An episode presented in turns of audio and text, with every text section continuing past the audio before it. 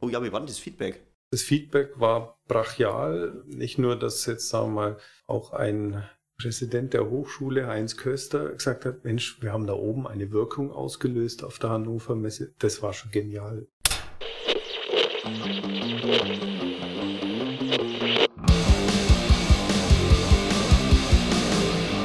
Rollip Radio, der Podcast der TH Rosenheim. Willkommen zurück zu einer neuen Folge Rolib Radio und heute geht es bei uns um Digitalisierung und Industrie 4.0. Heute geht es bei uns nämlich um das Protolab und dafür habe ich mir den Herrn Dr. Oliver Kramer eingeladen vom Protolab. Servus Oliver. Servus Markus. Erstmal eine Frage, was heißt Protolab überhaupt? Ich dachte am Anfang, das heißt Prototypenlabor, aber das heißt ja gar nicht das. Na, das heißt eigentlich Production Tomorrow Laboratory ähm, eine Wortschöpfung, dass wir gesagt haben, Labor muss dabei sein, weil es soll irgendwie so eine Versuchsentwicklungsplattform sein. Ne? Nichts Fertiges, kein fertiges Produkt. Und es muss irgendwie Produktion dabei sein. Das ist der Kern, um den wir uns natürlich kümmern, beschäftigen. Ja. Und Tomorrow steht für, ja, wir haben so einen zukünftigen Blick auf, wie könnte die Produktion von morgen ausschauen. Wie sieht denn die Produktion zurzeit noch aus? Die Produktion sieht so aus, dass man natürlich noch mit vielen i3.0-Themen zu arbeiten hat. Also es gibt konventionelle Maschinen, die nicht so toll vernetzbar sind, ähm, die aber ihre Arbeit natürlich tun, wenn man heute nicht rauswirft. Ja. Ähm, sie schaut so aus, dass sie natürlich sehr arbeitsteilig äh, gegliedert ist und dass vielleicht diese Aufgabenzuordnung oder auch der Fluss durch eine Produktion noch nicht so harmonisch läuft, wie man das gern hätte. Ähm, ich vielleicht kleine Story dazu, wie ich hierher komme an die Hochschule vor neun, zehn Jahren, hat mir ein Holztechnikprofessor mal erzählt, ey, wir hätten eigentlich alles da für eine Produktion von A bis Z, aber wir haben es nie richtig miteinander verbunden. Das ist also der Schritt von Industrie 3.0 auf 4.0. Kann man so sagen. Ne? In 3.0 hat man sich sicherlich sehr mit dem einzelnen Objekt beschäftigt, die Maschine, die automatisierbar ist. Ja, man hat schon auch natürlich Transferstraßen oder verkettete Produktionen gebaut, aber das waren sehr starre Systeme. Ja? Die haben einmal für Produkt definiert, designt, aufbaut und dann war das so i4.0 ist natürlich das flexible Zusammenspiel vieler Einzelner, aber trotzdem natürlich einen Fluss zu erzeugen und eine Verkettung hinzubekommen. Okay, und wie seid ihr dann mit dem Protolab da rangegangen? Das haben wir vor sechs Jahren als Idee gestartet. Ähm, Im Endeffekt waren das drei Stürmer. Der Jochen Paul, der aus der Holztechnik kommt und äh, zehn Jahre sich in der Industrie mit dem Thema, wie produziert man Möbel, wie kann ich aus Holz was Interessantes bauen äh, und hat hier verschiedenste Fabriken und natürlich Methoden und Ansätze gesehen. Und hat gesagt, das ist alles noch relativ nee, so kann es nicht weitergehen. Dann ist er an die Hochschule gekommen, um mal hier eben auch ein Forschungsprojekt zu machen. Und äh, da ist die Idee gereift und dann kam er auf mich zu. Ich hatte noch einen Partner im Boot zu dem Zeitpunkt, den Roman Peske. Ähm, wir hatten uns das damals so als äh, Modellfabrik, Idee in der industriellen Projektarbeit vor sieben Jahren mal vorgestellt. Wie könnten so eine neue Produktion ausschauen? Und haben so diesen Modellfabrik-Gedanken ähm, aufgenommen. Und äh, wir drei haben gesagt, Mensch, Jochen Paul mit seiner Idee hinter, wie muss die Produktion in der Möbelfertigung in Zukunft ausschauen und wir mit unserer Basis, äh, wie kann Vernetzung stattfinden, was finden wir vor, wie bezieht man das ganze IT-Entwicklungsthema auch mit ein, ja. Und das sind also so drei Stürmer entstanden oder ein Team aus drei Stürmern vor sechs Jahren. Und dann ist das Protolab geboren gewesen, haben wir nur noch Geld braucht. Und wie seid ihr an Geld gekommen? an Geld gekommen. Das erste war die äh, Möglichkeit natürlich über Förderprojekte. Wir haben auch einen ZIM-Förderantrag gestellt. Aber das ist immer ein bisschen gescheitert. Ja. Vielleicht auch immer noch nicht die richtigen Ansatzpunkte, konnten noch nicht so überzeugen. Jochen Paul konnte dann aber von seiner Idee die Firma Homag überzeugen. Eine Firma, die klassisch seit Jahrzehnten äh, einfach Maschinen herstellt in dem Bereich, aber auch noch nicht eine Idee hatte, wie man die Dinge jetzt miteinander verbindet und wie vielleicht das Große und Ganze ausschauen soll. Und dann haben die uns tatsächlich eine richtige Stange Geld gegeben und haben gesagt, ihr pass auf, in Rosenheim, ihr dürft jetzt mal machen. Äh, das Projekt findet nicht bei uns am Hauptsitz statt, weil wir euch dann schon wieder beeinflussen würden ihr sollt in Rosenheim mal von der Pike auf auf der grünen Wiese spinnen und ausprobieren. Ja? Und dafür geben euch Geld. Mhm, das heißt, ihr arbeitet mit der Industrie zusammen oder mit Unternehmen, aber irgendwie auch nicht, weil ihr total freie Hand habt, oder wie? Äh, jetzt, äh, ja und nein. Ja, natürlich haben wir Partner gebraucht, äh, die natürlich auch Impulse setzen, die auch uns vielleicht nochmal in verschiedene Richtungen lenken. Ja, so war also eine Firma dabei, da ging es um Arbeitstische und Arbeitstischgestaltung oder diesen Kommissioniercontainer, den wir entwickelt haben. Die haben dann uns natürlich so den Impuls gegeben, wenn ihr sowas in, in größerer Stückzahl oder auch dann wirklich handhabbar in der Industrie einsetzen wollt, achtet auf dieses oder jenes, weil die halt einfach Spezialisten in dem Bereich sind. Ja. Also so haben wir uns natürlich schon auch mit einigen anderen Unternehmen, die uns Impulse, Ideen und natürlich auch Korrekturen ja, im Entwicklungsprozess mal mitgegeben haben, abgetan äh, ja oder befruchtet. Und äh, manche haben auch Geld gegeben, unter anderem natürlich die Firma Homag den größten Batzen. Ja. Aber es war immer in dem Kontext dieses Förderprojekts von uns eingefordert, dass wir die Freiheiten haben und nicht gelenkt werden. Und Homag wollte auch genau das. Die wollten eben nicht jetzt sagen wir, eine Beeinflussung aus der alten Welt haben. Ja. Ähm, denkt frei, denkt anders, denkt neu. Mhm. Also du hast gesagt, das hat alles mit der Modellfabrik angefangen und dann war das Prototype 1.0 so euer erstes großes Projekt. Kannst du mal erklären, um was in diesem ersten Schritt gegangen ist? Genau, also Modellfabrik nochmal ganz kurz zurück, war eine industrielle Projektarbeit mit drei Studenten und das war so der gedankliche Aufschwung zu diesem Thema. Wie könnte man an so eine Neukonzeption, Entwicklung von einer zukünftigen Produktionsarchitektur rangehen? Ja?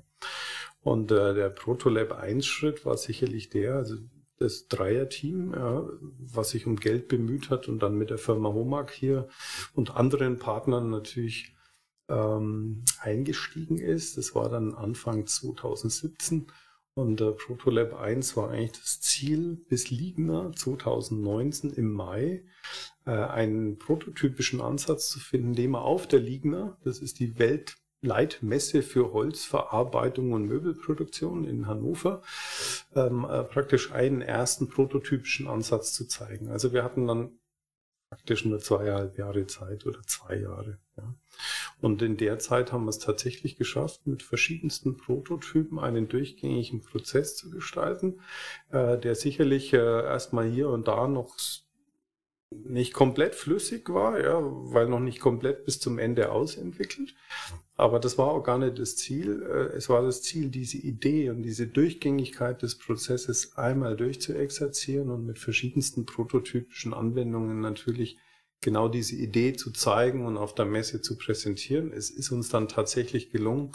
Ähm, das waren zweieinhalb harte Jahre. Aber es hat richtig Spaß gemacht. Was für Prototypen sind denn auf eurer ähm, Produktionsstraße produziert worden? Ach so, ja, also natürlich sind unsere Anwendungen erstmal auch als prototypische Anwendung zu verstehen, dass wir so einen Kommissioniercontainer hatten, der jetzt zum Beispiel den ganzen Teilefluss mitbegleitet hat. Ja.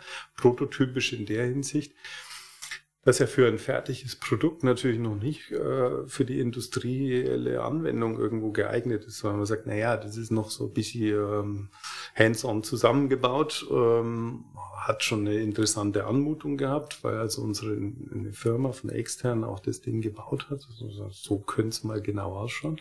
Aber auch die Technik dahinter halt einfach noch nicht sattelfest und komplett äh, durchdacht war. Ja? Also deswegen spreche ich immer von Prototyp. Ähm, was wir letztendlich in dem, Proto, äh, in dem Protolab machen, ist eine durchgängige Möbelproduktion. Ja, wirklich von der Idee eines Kunden über die CAD-Welt, CAD, ja, wir designen das Ding, über die CAD-CAM-Kopplung, CAM, Computer Aided Manufacturing. Ich ziehe aus der CAD-Welt, so soll das Möbel ausschauen, ziehe mir die ganzen Essenzen raus für die Manufacturing-Seite. Ja. Welche Stücklisten, welche Teilelisten, ja Beschläge brauchst du, ja, um das Ding zu fertigen. Und äh, diese CAD-CAM-Kopplung bereitet auch alle CNC-Programme vor. Also das heißt, ich habe jegliche Programme, jetzt diese Teile, Einzelteile zu sägen, zu fräsen, zu bohren, zu bekannten und was weiß ich. Ja. Und äh, letztendlich haben wir diesen ganzen kompletten informationstechnischen Fluss ausgehend von der Idee. Ja. Ich brauche ein Möbel, so stelle ich mir das vor. Wir designen das ähm, bereiten das für die Produktion vor und können also durchgängig produzieren über Vorfertigungsschritte, über Montageschritte bis zur Ablieferung. Und das ist sicherlich eine Säule dieses gesamten Unterfangens, dass wir so einen durchgängigen Prozess haben. Ja. Das zweite ist, dass man sagt, an welchen Stellen kann ich jetzt mit welchen Features, ja, oder mit welchen Wertschöpfungsteilnehmern unterstützen. Es ist zum Beispiel so eine Roboter-Sortierzelle entstanden. Ja. Die haben Übergang von der Vorfertigung auf die Montage die ganzen Teile umsortiert. Weil man eben sagt, in der Vorfertigung habe ich andere Zielszenarien. Ja, da will ich ideale Vorfertigungsgebinde bilden, dass ich wenig rüsten muss. Ja. Und am Übergang auf die Montage brauche ich dann natürlich Montage oder eben Kunden äh, produktorientiert verschiedenste Einzelteile in verschiedensten, die aus verschiedensten Vorfertigungschargen kommen und jetzt umsortiert werden müssen. Was macht so eine Roboterzelle? Ähm, das ist also so die, die der größte Automatisierungsschritt auch in dieser ganzen Protolab-Welt gewesen. Ähm, ein Roboter hat ein Greifsystem, das haben wir entwickelt, geht über so einen wilden Stapel, schaut mit einer Kamera auf den Stapel drauf, sieht das oberste Teil, wie es orientiert ist, richtet sich aus, fährt dann das Teil hin, äh, saugt mit diesem Sauggreifer auf, hat es vorher auch noch identifiziert, was bist denn du für ein Teil, äh, durch einen Barcode und weiß, an welche Stelle in dem Kommissioniercontainer es hingestellt werden muss, an welche Stelle des Montageprozesses letztendlich dieses Teil benötigt wird. Und äh, das ist also so ein Automatisierungsschritt gewesen. Was haben wir noch gemacht? Wir haben Arbeitstische gebaut, die also in der Montage den Mitarbeiter maximal ja, in dem ähm, Montageprozess unterstützen sollen. Dass jetzt zum Beispiel hier von hinten Beschläge angedient werden, die durch ein Pick-by-Light-System den Mitarbeiter lenken. Welchen Beschlag brauchst du in welchem äh, Status des Montageprozesses? Ja? Also das sind viele Gimmicks und äh, Teilautomatisierung oder auch eben diese Roboter-Sortierzelle als Vollautomatisierungsschritt entstanden. Ja, ähm, ja das war es jetzt mal so im Großen und Ganzen. Äh, man kann da im Detail noch viele natürliche Einzelthemen rausgreifen, aber das wird sich im Laufe des Interviews, glaube ich, auch noch klären. Ist euer Ziel die vollständige Automatisierung des Handwerks? Nein, das ist es genau nicht. Wir haben immer gesagt, was ist denn eigentlich unser Claim, mit dem wir hier antreten? Ja? Der Claim war eigentlich eine Upgrade-Fähigkeit äh, von Manufakturen, des Handwerks. Upgrade, also sagt, ihr könnt euch ein Stück Weiterentwicklung in Richtung Industrialisierungsschritte, Vereinfachungsschritte Automatisierungs-, Teilautomatisierungsschritte, die vielleicht für euch in eurem Stadium, in eurer Größe sinnvoll erscheinen. Ja? Und so sehen wir das auch immer, dass diese einzelnen Features, die wir da im Protolab entwickelt haben, auch so unabhängig voneinander vielleicht nutzbar sind für einen kleineren Betrieb, schon mal ein Einstieg in diese Digitalisierung sein könnten, ne? in, in, in einen Industrialisierungsschritt.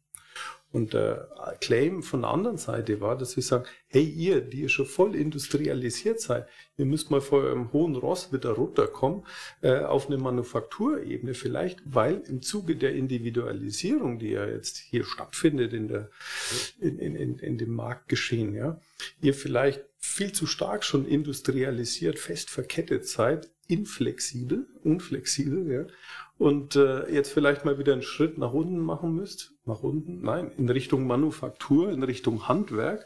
Und auch eben solche, ja, mit Händen ähm, ausgeführten Prozesse wieder vielleicht integrieren müsst, weil er dadurch wahnsinnig flexibel werdet.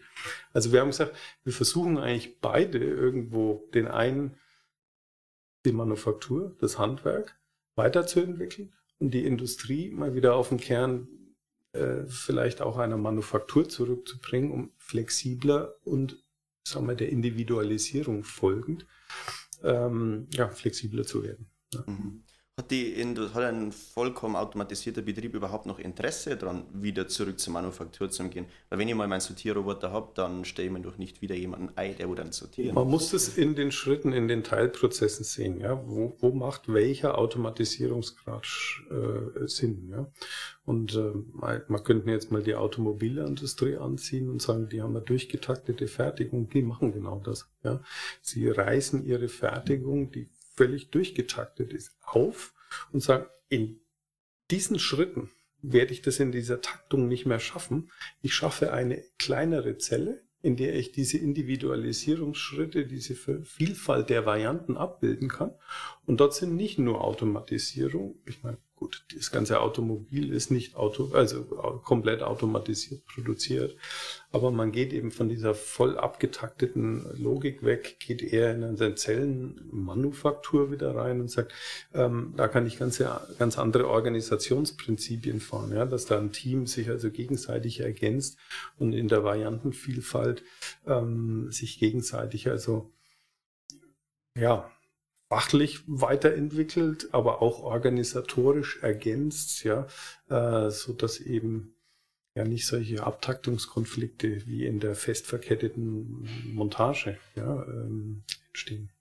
Also da sieht man schon, dass man ja solche ähm, Maximalverkettungen und Automatisierung zum Teil wieder aufreißt. Ja. Nachdem ihr Protolab 1.0 hattet, habt ihr dann mit dem zweiten Teil weitergemacht.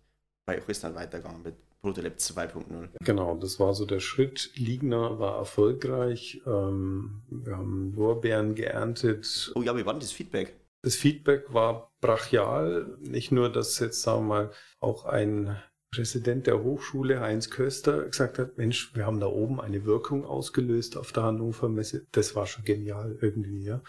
Ähm, weil wir hatten also einen von der Messe bezuschussten ziemlich großen Stand. Den hätten wir uns so gar nicht leisten können, sag ich mal. Also hätte wieder die Industrie einspringen müssen, ja, dass Homag nochmal Geld danach geschossen hätte.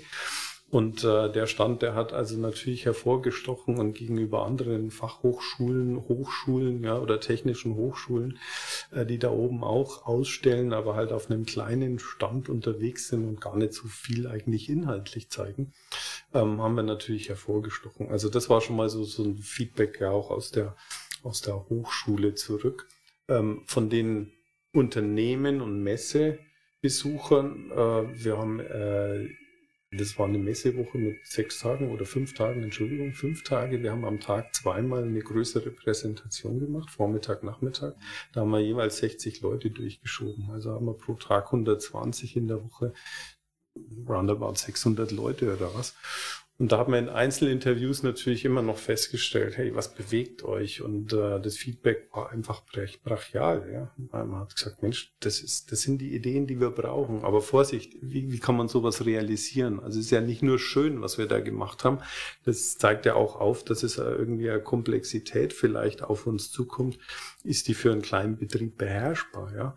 Ich meine, das findet man erst einmal toll und dann schläft man Nacht drüber und sagt so, hm, ist das ah, wirklich was für mich? Wie müsste ich mich weiterentwickeln, dass ich dieses Thema selber für mich in den Griff bekomme?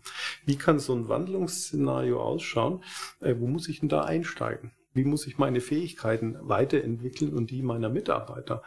Ja, der Jochen Paul hat immer gesagt, naja, das wird der digitale Schreiner werden. Ja, also der Schreiner, der auch Digitalisierungskompetenz aufbauen muss.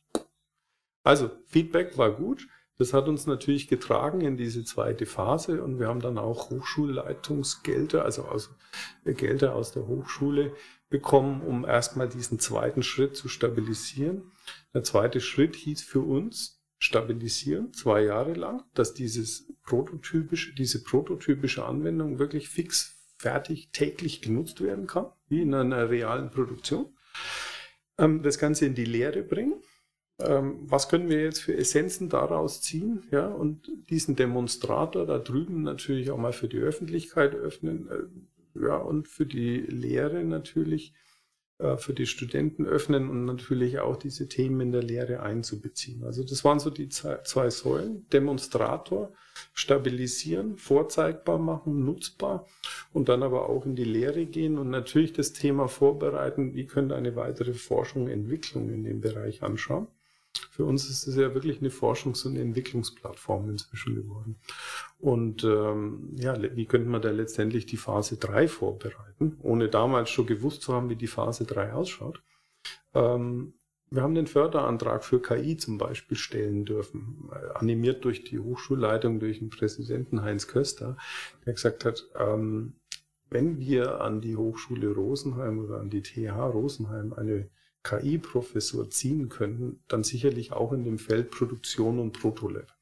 Und somit haben wir also die Aufgabe hier einen Förderantrag in dem Wettbewerb, in dem bayerischen Wettbewerb, einen Förderantrag zu stellen, um eine KI-Professur an Land zu ziehen.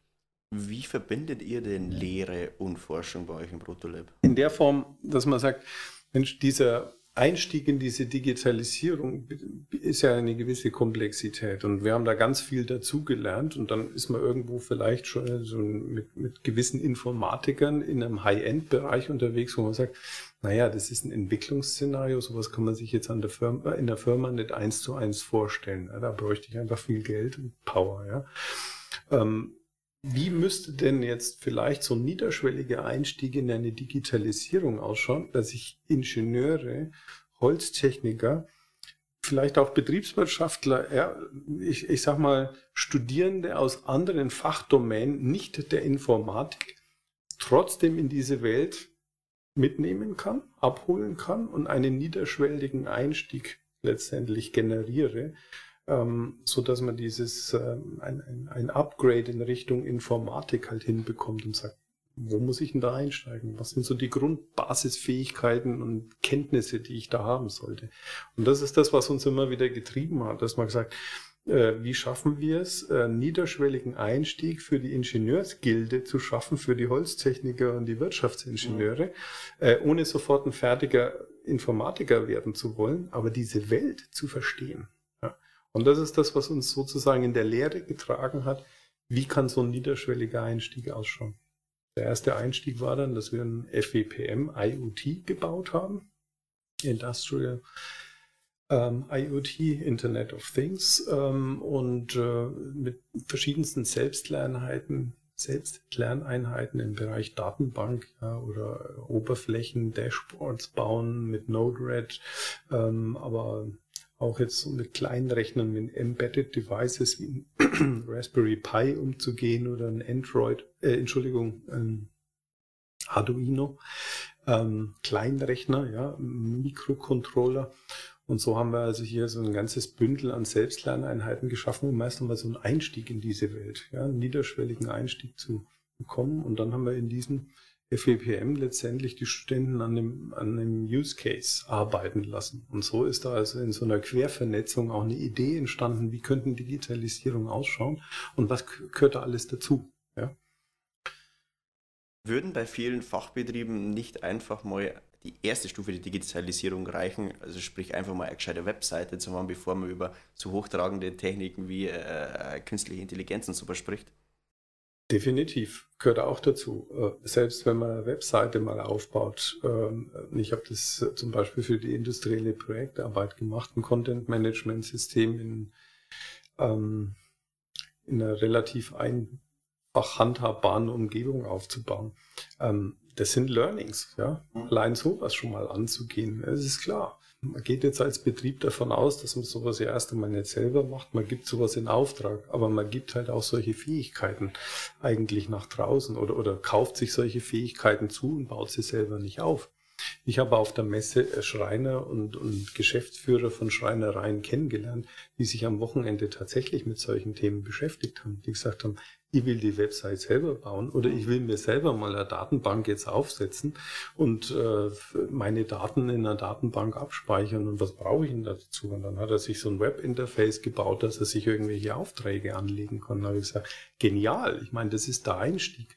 Darüber fängst du das Lernen an. Ja? KI kommt ganz am Ende. Oder, naja, man könnte natürlich sagen, es kommt auch ganz am Anfang, äh, wenn ich mal überlege, was will ich mit KI machen. Aber dann weiß ich vielleicht erstmal, an welcher Basis ich bauen muss, dass ich dann irgendwann bei der KI ankomme. Ja, ja wie definierst du überhaupt KI? KI? Hm. Also ich bin erstes Mal kein Fachmann im Bereich KI, aber ich versuche mir das aus meiner Ingenieursbetrachtung irgendwo herzuleiten ich finde, ein Wort ist eigentlich ganz gut.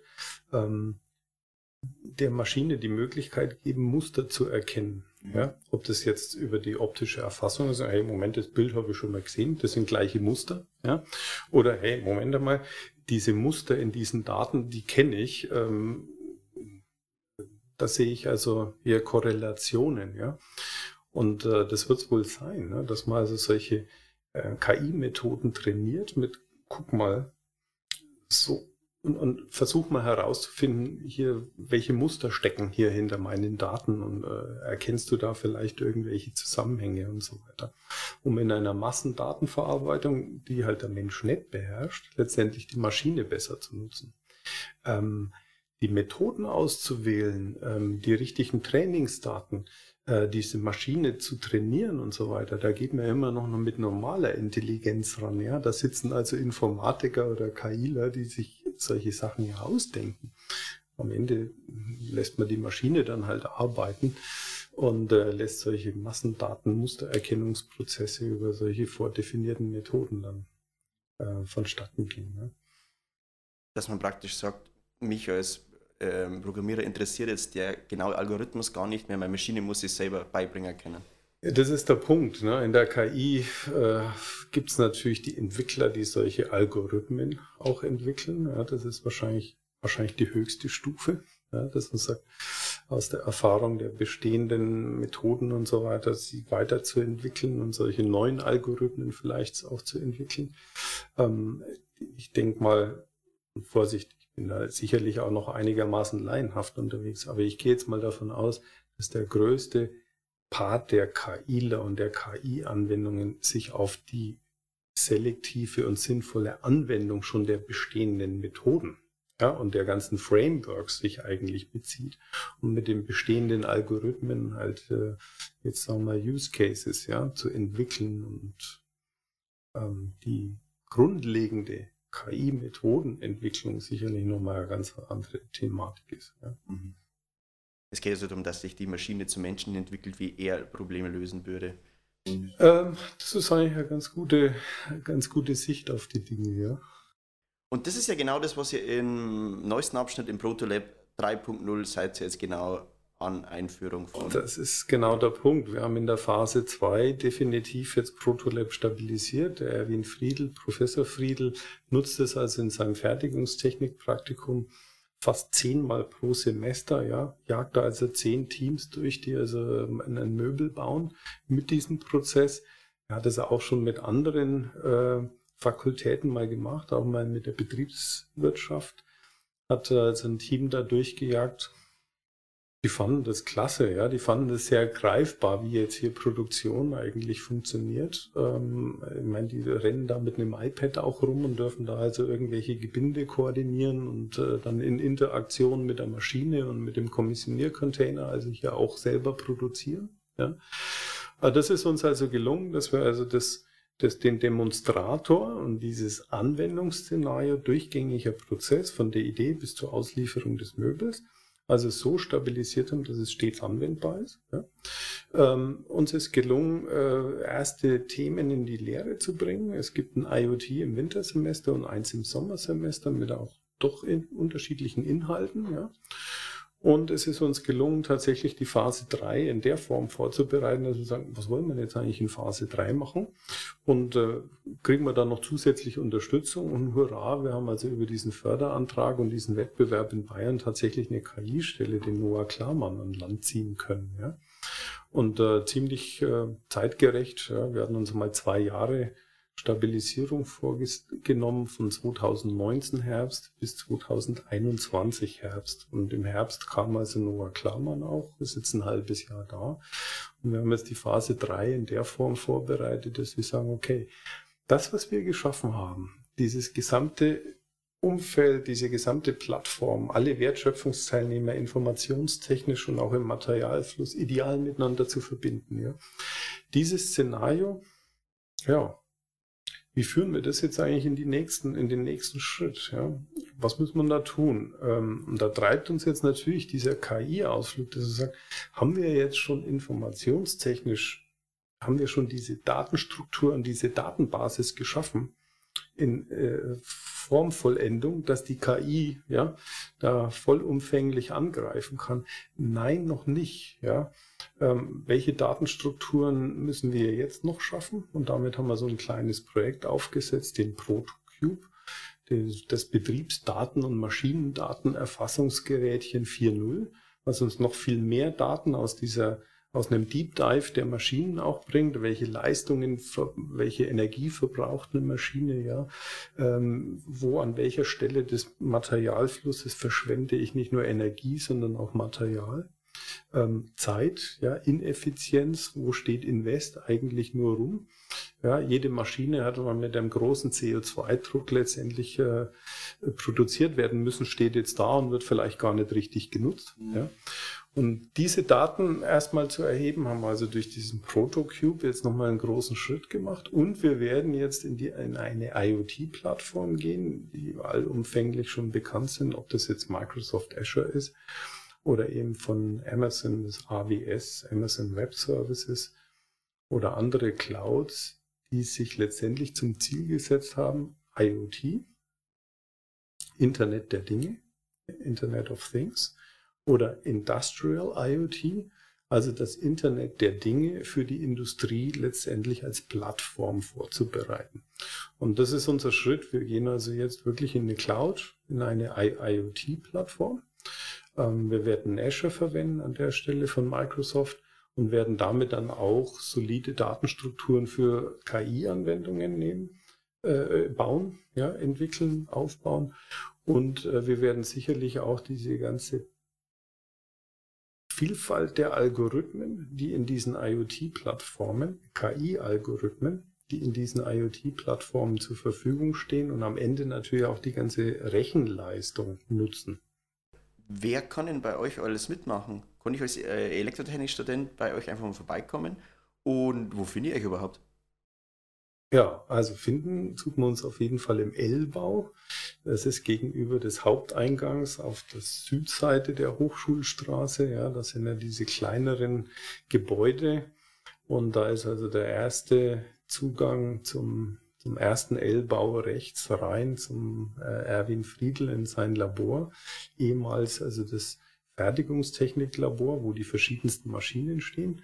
Ähm, hinten dran ist nochmal eine Schreinerei mit klassischen konventionellen Maschinen und das ist letztendlich auf vier Räume aufgeteilt inzwischen das Protolab.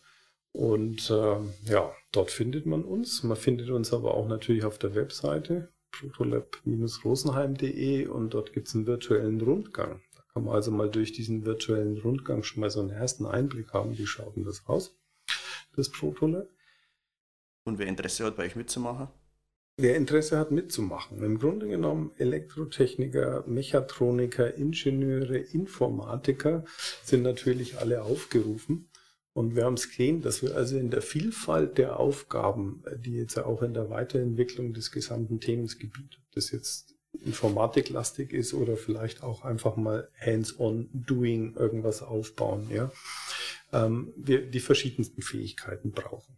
Ja? Und was sich am besten natürlich bisher angeboten hat, sind solche Formate wie in dem AFE Master, äh, angewandt, angewandte Forschung und Entwicklung, ein Master im Ingenieursbereich.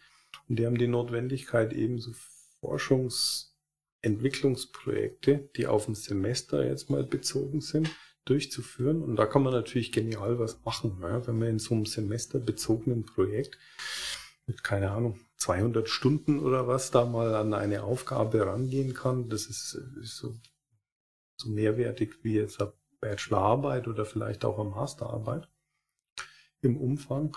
Und damit haben wir also sehr gute äh, Erfahrungen gemacht. Wir brauchen natürlich Studenten, die eine hohe intrinsische Motivation haben, denen man nicht äh, hinten und vorne sagen muss, was sie jetzt zu tun haben. Und die natürlich immer eine hohe IT-Affinität haben. Ja braucht man natürlich irgendwo. Die Affinität in Richtung IT und Informatik, die ist natürlich in unserem Zeitalter der Digitalisierung und den Industrie 4.0 Themen nicht von der Hand zu weisen. Gibt es noch was, was du den äh, Studierenden mitteilen möchtest? Definitiv. Denn wir brauchen auf der einen Seite Studenten, die äh, wissenshungrig sind. Also es ist ein Aufruf an die, die sagen, ich will einfach mal auf unsicheres Terrain gehen ja, und äh, meinen möglichen Wissens Wissensdurst in irgendeiner Form stillen. Äh, wir brauchen Leute, die eigentlich das Thema Agilität, ja, das Thema agiles Projektmanagement, da steckt ein anderer Mindset dahinter, wie man arbeitet, ja. In kleinen Schritten was ausprobieren, ja, testen, ähm, Feedback vom Kunden in Anführungsstrichen bekommen, weiter geht's. Nicht großartig erst planen, ja, und äh, in einem halben Jahr habe ich genau das. Nee, einfach mal anfangen, ja. Just do it, ja. Ähm, und dann natürlich dieses Thema, nicht die Scheu zu haben, jetzt auch mal in einem fremden Bereich wie die IT oder Informatik einzusteigen. Ähm, es gibt so viel Wissen oder Informationen in unserem Internet, ja. Und ich sage mal, solche Fähigkeiten zu entwickeln und zu sagen, es muss kein Fachbuch sein, ich finde wahnsinnig viel im Internet, aber ich muss es halt einfach mal selber tun. Ja? Also, reinstarten, intrinsische Motivation, selber tun, agil zu denken und zu arbeiten. Äh, solche Studenten können wir zuhauf letztendlich brauchen. Zuhauf, Vorsicht. Äh, wir können natürlich nicht äh, 100 Studenten irgendwie betreuen. Äh, das muss natürlich in einem sinnvollen Betreuungsverhältnis sein. Aber auch unser, unser Mittelbau wächst langsam dadurch, dass wir jetzt durch den Noah Klarmann natürlich auch in Förderprojekte reinkommen und mehr und mehr auch wissenschaftliche Mitarbeiter aufbauen äh, über Förderprojekte finanziert, die uns natürlich für solche studentischen Projekte auch zur Verfügung stehen oder die natürlich auch Studenten brauchen, um in dem Förderprojekt gewisse Arbeiten abgeben zu können. Mhm, das heißt, ihr macht euch gerade erst warm für das, was noch kommt. Äh, wir machen uns jetzt sehr stark warm für das, was noch kommt. Äh, es ist schon interessant anzusehen. Ich denke, diese drei Phasen, wir haben sie nicht vorgeplant. Äh, wir wussten in der Phase 1, das muss liegen an 2019, wir müssen irgendwas zeigen. Es hat geklappt. Phase 2, naja, wollen wir das Zeug jetzt in die Ecke stellen? Nee, das muss leben, das muss weiterleben. Was brauchen wir? Das muss stabilisiert werden und wir müssen in die Lehre gehen, denn das ist unsere Hauptaufgabe erstmal. Und über die Lehre kriegen wir natürlich auch wieder Kontakt zu Studenten, die sagen, cool, da habe ich Bock drauf, da mache ich mit. Ja. Und Phase 3 war jetzt auch nicht groß äh, vorbereitet. Naja, muss man schon sagen. Es gibt äh, noch eine kleine Story vielleicht. Zwei kleine Stories. Auf der Messe habe ich ja verschiedenste Gespräche geführt und äh, die haben mir natürlich auch wieder gespiegelt, dass wir in eine Komplexität reinkommen, die äh, vielleicht für den normalen Menschen nicht mehr beherrschbar ist. Das heißt, da war schon so ein bisschen dieses Pflänzchen, aha, könnte da uns irgendwann mal KI nahen. Dass das KI-Thema ein sehr starkes für die Phase 3 wird, war jetzt damals noch nicht so sichtbar, aber dass es ein Thema wird. Und wir haben in der Phase 2 dann auch schon angefangen, mit einem Promoventen letztendlich in das KI-Feld einzusteigen. Den haben wir nicht gesucht, sondern er hat sich angeboten. Das ist der Stefan Böhm, der in der Phase 1 auch schon eine große Rolle gespielt hat und für uns zum Beispiel diese Roboterzelle auch mit beherrschbar gemacht hat. Das ist ein Mechatroniker. Und äh, hat über einen AFE-Master dann auch noch einmal Tiefgang erlangt und hat dann gesagt, Mensch, ich möchte eigentlich promovieren und hat sich das KI-Feld ausgesucht. Und somit haben wir also auch in Phase 2 jetzt sozusagen schon mit dem, äh, mit dem Promotionsanspruch hier eines Teilnehmers und natürlich mit diesem Förderprojekt äh, in Richtung KI-Wettbewerb zu gehen, haben wir die Phase 3 so insgeheim ja schon vorbereitet. Aber es sind Dinge, die einfach entstehen. Und jetzt machen wir uns warm für Phase 3. Ja, wir haben jetzt eine solide Finanzierung, auch über diese KI-Gelder. Äh, wir haben äh, jetzt äh, viele Förderprojekte letztendlich in die Pipeline geworfen. Wir, da muss man sagen, das macht mal der Noah Klarmann zu allen voran. Und wir haben natürlich jetzt für die Phase 3 diese diesen Anspruch geebnet zu sagen, wir gehen jetzt in eine IoT-Plattform. Ja, wir gehen in Azure oder AWS und verlassen letztendlich unser eigenes äh, Netz, Server, ähm, äh, was wir uns mal aufgebaut haben. Ja, wir haben eigene Server, wir haben virtualisierte Server, wir haben ein eigenes Netz in diesem ähm, Labor geschaffen, um da möglichst frei handhaben zu können oder agieren zu können. Aber wir sehen halt auch, dass das alles zu betreuen sehr viel Aufwand ist und dass das natürlich auch was ist, was so eine IoT-Plattform als Service uns mitbringt. Ja? Also da laufen Server, da laufen Datenbanken, die sind stets gewartet und auf den aktuellsten Stand. Äh, das ist also auch schon wieder ein Punkt, dass wir uns in Phase 3, also auch in eine neue Dimension, aber auch was jetzt diesen ganzen Unterhalt von so einem Labor betrifft, ja auch in einen in, in eine neue Ära gehen. Ja, dass wir sagen, wir nutzen einfach externe Services, so eine IoT-Plattform von Azure. Also wir machen uns warm ja, für die nächste Phase in verschiedene Richtungen. Das ist sehr gut. Wir sind auf alle Fälle gespannt. Dann bedanke ich mich recht herzlich bei dir, Oliver, dass du heute da warst und uns ein bisschen was über das ProtoLab erzählt hast. Herzlichen Dank an alle. Bleibt fit und gesund. Auf bald. Das war's dann mit uns für heute, mit der Rolib Radio Folge, das ProtoLab. Ich bin der Markus und wir sind jetzt raus. Bleibt gesund und keep on rocking.